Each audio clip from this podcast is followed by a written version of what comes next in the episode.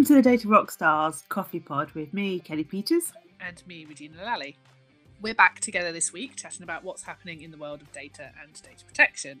It's our 31st episode this week, and we are talking about cookies because there was a big announcement in the news yesterday about a fine that went to Google and Amazon from the French Data Protection Authority. And we thought it would be quite useful as a discussion point really to flag some of the issues that we see on a daily basis as we surf the web and what companies should be thinking about in light of this fine due to the fact that it could be something that then gets picked up and run with next year. And to um, share the story that you found with me.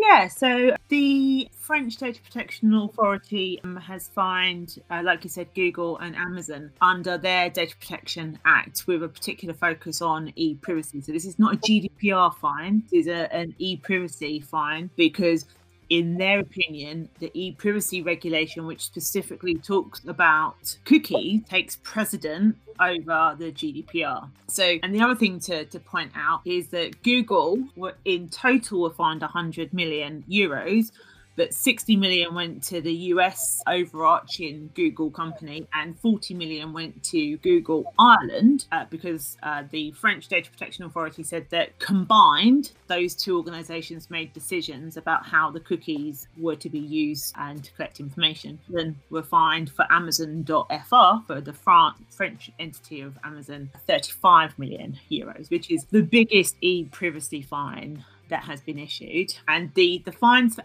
for Google were essentially cookies were be were landing on an individual's device before they were given the option to say no. So they were not given the option for consent. The cookies were land were put on the device where an individual exercised their right to say no. Some cookies were not removed, they remained on the device and continued to track that individual's activities across multiple platforms.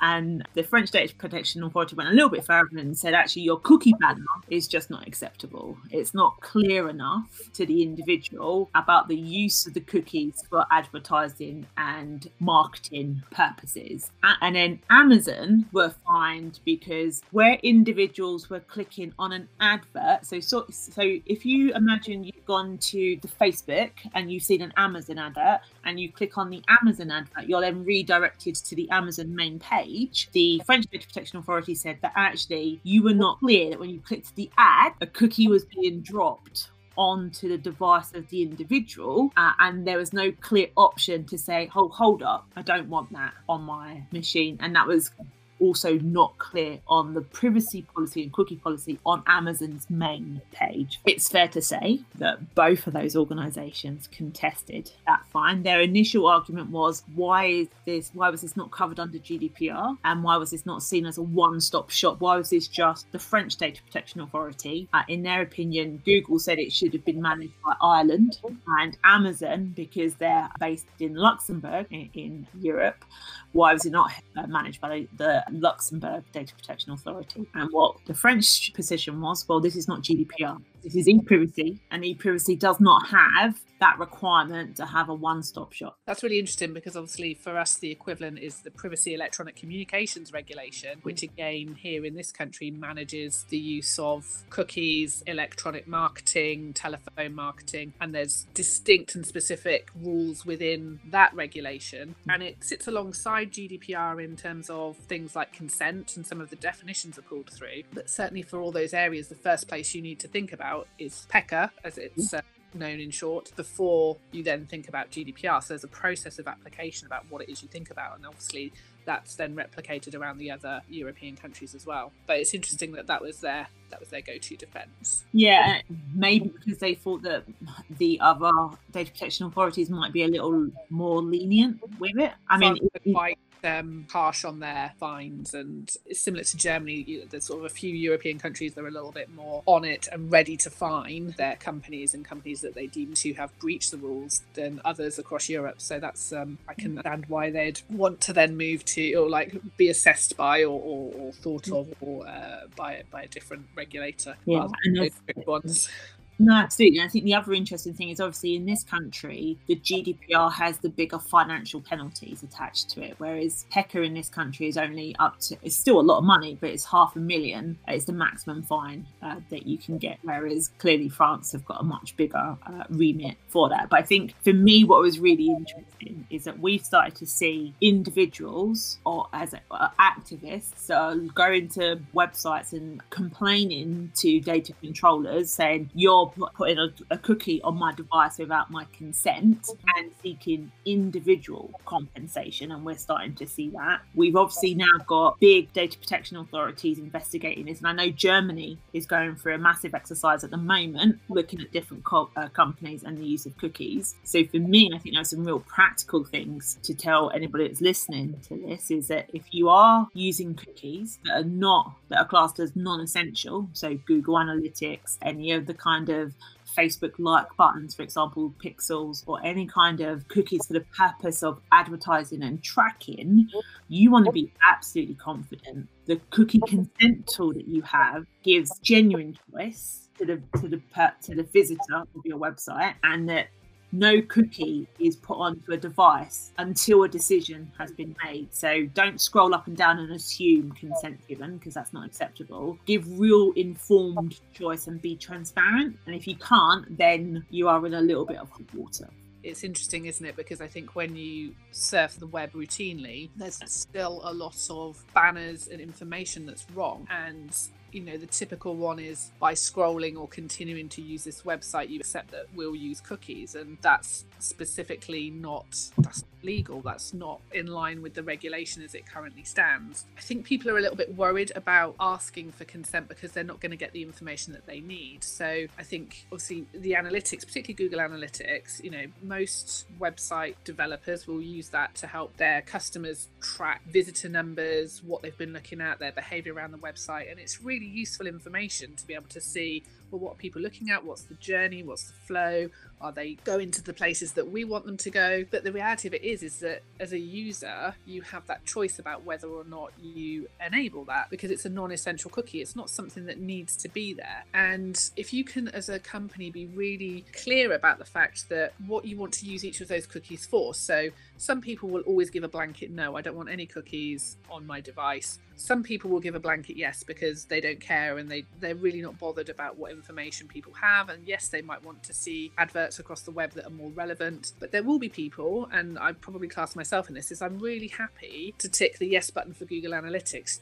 Generally you can't see individual users. It doesn't identify you as individual but gives that helpful information to companies. But i don't really want the personalized marketing because i think that there's too much going on in the background of profiles being built up so i will never tick that button. Certainly, when you look at some of the news websites and the amount of tracking and ads that there are on there, it's terrifying. Yeah. Um, so, I think if there's companies, you can be clear about the fact that you have cookies and what they're used for, you're more likely to get that engagement from users to say, actually, this part of it I'm okay with, but this part of it I'm not. And that, that genuine choice you talked about um, I think is key there, and that transparency about this is what we're using them for and why. And again, that's part of the the privacy electronic communications regulation is you've got to be clear and concise about what they're being used for, what those cookies and technologies are being placed on your device for. And I think you said it right. I think a lot of people, I think a number of organisations are relying on individuals not caring about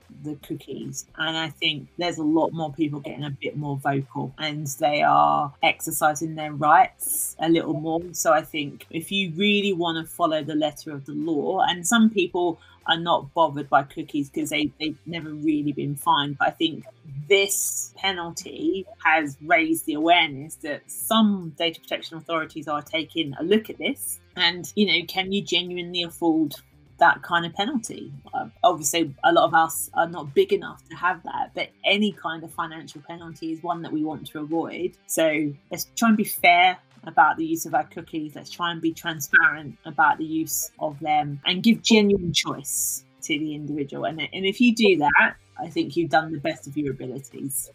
And I think it can be challenging for companies that are providing support as well, can't it? So, web developers, where they're wanting to demonstrate the impact that they, things like SEO has on visitor numbers and people coming through. And so sometimes it can be reluctant to put those tools on the website. But I think, again, if you're a web developer and you're working with clients, really encourage them to a you can be clear with them about what cookies are going to be put on there I think often as the customers of, you know, with a business and you've got a website, you need a website, but you don't necessarily understand what you might need or what underpins some of the information that you can get out of that. If you're never going to use the information that Google Analytics gives you, don't put the cookie on there, you know, mm. if it, that's unnecessary information and data being collected. So I think, you know, you can work as web developers with your customers to explain what cookies are, how they'll be used, is it something that they want on there, what's the benefit, what's the risk, and then how can you help your customers be really clear with their customers and their visitors about what those cookies are doing and how they can have that choice. And there are some good cookie consent tools out there. And again, I think as you pointed out, it's right to make sure that they don't place non-essential cookies before consent has been given. Otherwise, then you know that could also, as Amazon and Google have found out, land you in a little bit of uh, hot water.